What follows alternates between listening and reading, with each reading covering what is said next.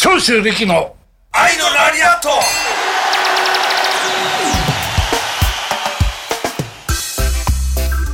だからあの授業も一応聞いてるんですけ どその先生の癖ばっかり見てるんですよ。でその日の授業で言ってたことをすごいメモしてよ余談をですよはいはい、余談。あの先生も授業に入る前にちょっとなんかネタを言うじゃないですかネタっていうか今日今日こう朝来る時はこういうことがあ ったよその前説がそうであのちょっとあの車のドアに指挟んじゃったんだよとかっていうようなことをずーっと書い てでその日の放課後にそれを俺が言ってた速攻で速攻で。速攻でみんな集めてその先生の真似をしながならがらしながらやるやってま したねあのいつの時代にもそれやっぱりクラスにはそういう子面白い子 はいいるよね。そうですね。必ず、そうだからそういうタイプのそういう人人はでしたね、僕は。だから、風刺画みたいなことですよね。男女共学まあ僕、驚愕です。おー高高校の時はちょっとあの、理系だったんで、あの男子クラスだったんですけど、はい三年生の時は。あの、モテました。いややっぱ僕はねり人気はあったでしょうけど、あの、やっぱり可愛い子とか、あの、その学校ですごい美人だっていう子はやっぱり違う方なんですよモノマネではない。いやモノマネじゃない、モノマ ネじゃない。あの、人気もあるけど。スポーツとかなんかやったことあるの僕野球とバレーあ野球やっボーてたんルをだはいやってましておいやだから本当ね僕中えっ、と、えー高校の時かな高校の1年の時にタイガーマスクが出てきたんですよ、俺マジでちょっとあのプロレスやりたいなって思った時代ありましたよは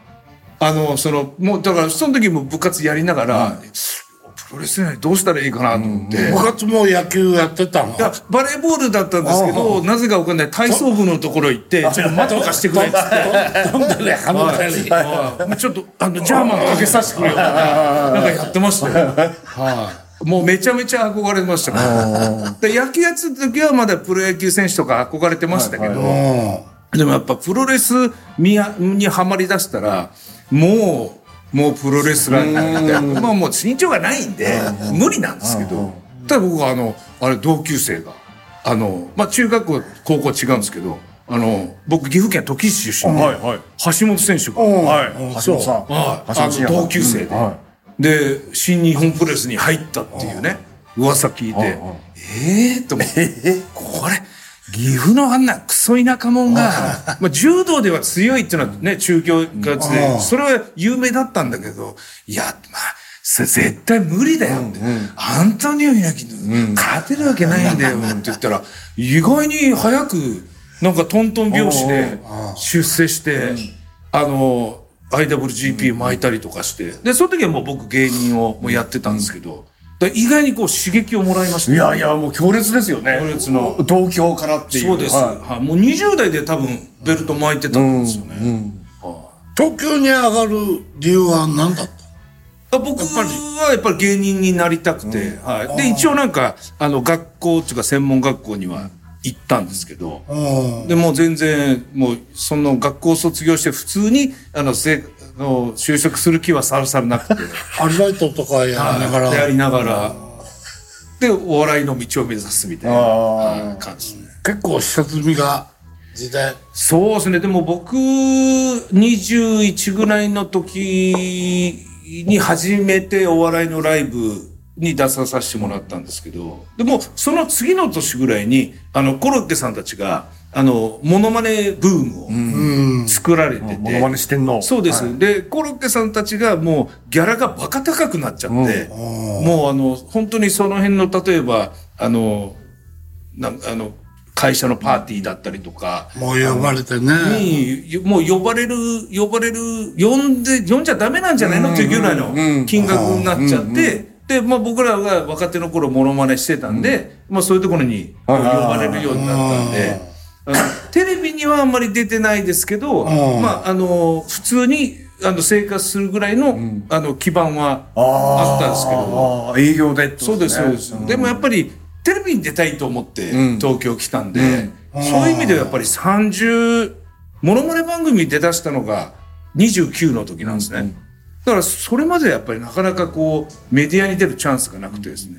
だから多分18年9年ぐらいやっぱ下積みっていうことなんでしょうね。神奈月君って最初からプロレスの、まあ、プロレス界のジャンル的なものをやってた。うんあ全く違う。やってましたね。ああ、本当に。はいはいはい、やってましたやってました、あのどっちかというとやっぱりスポーツ系が多くて、はいはいスポーツそのはいはいまあ、長嶋監督ああ、そうとだ、かそうだ、そうだよね。スポーツ系だよね。確かだにだったら今伊予水産とか、はいは井上陽水さんとか行ったりとかしててああ、そう、井上陽ああ、だんだん。そうですね。あれ、最初から名前、神奈月。僕はそうです神奈月で,、はい、でそれこそ長州さんとか長谷さんとかやったりとかして なんなんでこのマニアックな男はみたいなふうに言われてそうですね。そのポジションを取りましたよね。そうですそうです、はいはい俺は嘘と思ってます最後に長谷が出てきた時に本当に腹がでだから当時言われましたよ、やっぱ長谷さんの真似してると、そんなの、あの、プロレス界の人しかわかんないよ、つって言われたりしてましたあ確かにそれもあるかもわかんないよねでもよーく周りの話聞いてると、受けるのが早かったあんなこんな黄色いパンツで出てきて声高 くして、あのあの動きでやってるから、あの、プロレス知らない若い女そうだ女の子と反か対にもプ、ラスになってるね、あ面白いって、なんか面白いみたいなそうです。こと言われました。いや、本当にそうですね。あの、い、や本当そうにそう。本当知らなくても面白いっていう。もう一人あの清水明さん清水明さんはいだよねめちゃくちゃですよ、あの人今は。大御所っぽいよねもう今もうモノマネじゃないですよね、あれ。ああそ モノマうネいじゃやでも面 白かっただからいろんないろんなやっぱり人がいるそれはもう同いはいじはいモノマネっていうジャンルでも流派がすごいですよね。でも僕はやっぱりその理由があるのそその頃のあのーやっぱ時代を見てきて育ってきてるんで、やっぱりあのーどっちかというと今ってあのーパーフェクトコピーして、もう似てるとか、うまいっていう人が多い時代じゃないですか。で僕らやっぱりそのデフォルメしていかに笑わすかっていうことをやっぱ考えて、はいはいはい。作り方が全然違いますよ。まあ、あの、二次加工というか。そうですはそうですいはいはい。はそうでい。すプロよね。レス行くとも戦い方が全然違うんですよはい、あそうだよなあ。そうですね。僕らもな何かあったら取り入れてやろうと、はいはい武藤さんじゃないですけどもうママとかねあうんやっぱり、うん、でもスタイスタイルですもんね、それがなんかじ、自分が生きていくはいはいはい。そうですよね。あ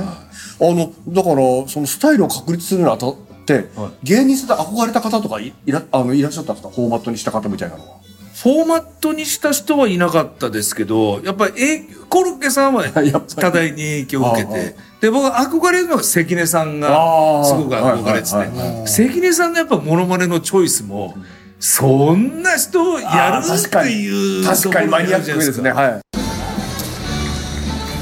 長州力の愛のラリアット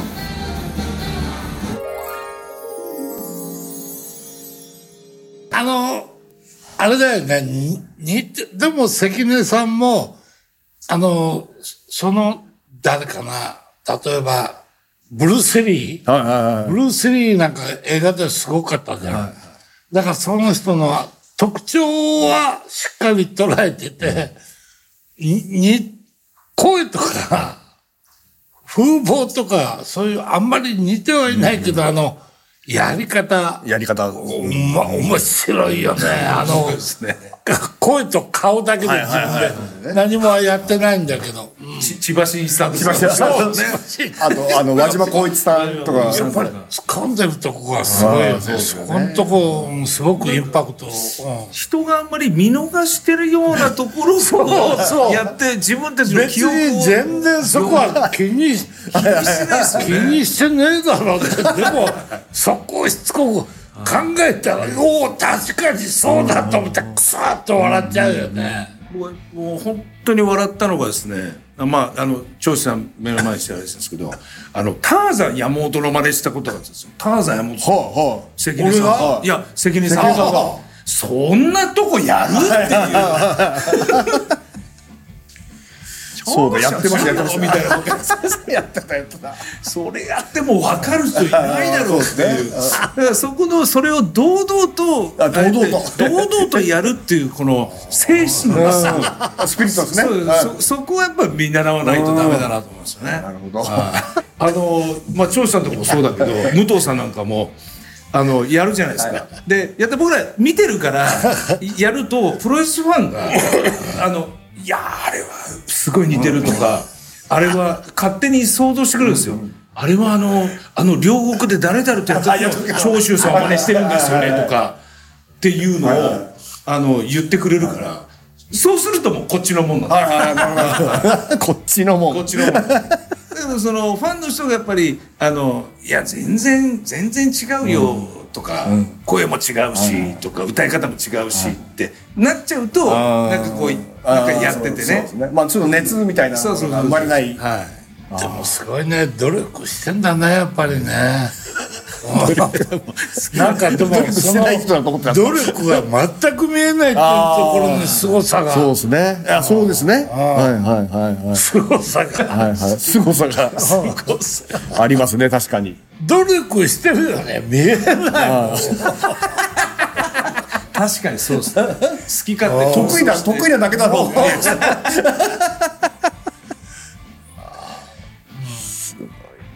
いやでも本当にそのねプロレスラーに関してはもう愛しかないですもんねあのそうでもあ愛しか感じないですよそれ本そ当れにが伝わればもういいかなって思うんですいねや、似モノてるとかマ似てないネする人は、もう、まず第一に、もう、絶対条件で、不愉快な思いにさせないっていうのが絶対前提に置いてるのは、うん。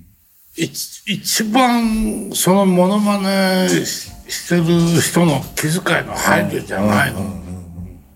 もしくは何かをお土産を持たせるというあの必ずそれでその人自身も人気が出るみたいな何か、胸くそ悪いさ。でも何かプラスになってんだよね。それならバレますよね。あ、この人で絶対その人に対する愛がないなって思ったらバレますよ。あそうですねいやばそうなんですよねバレるでしょうねだから、こう、モノマネに、芸人さんに、こう、言われて、見られて、やられて、怒った人間いないもんね。そういう中で。再発見するってことはあるそうあ俺こんな癖があるあったなとかっていう、いや、俺、あの、みんな芸人さんがやってる癖っていうのは、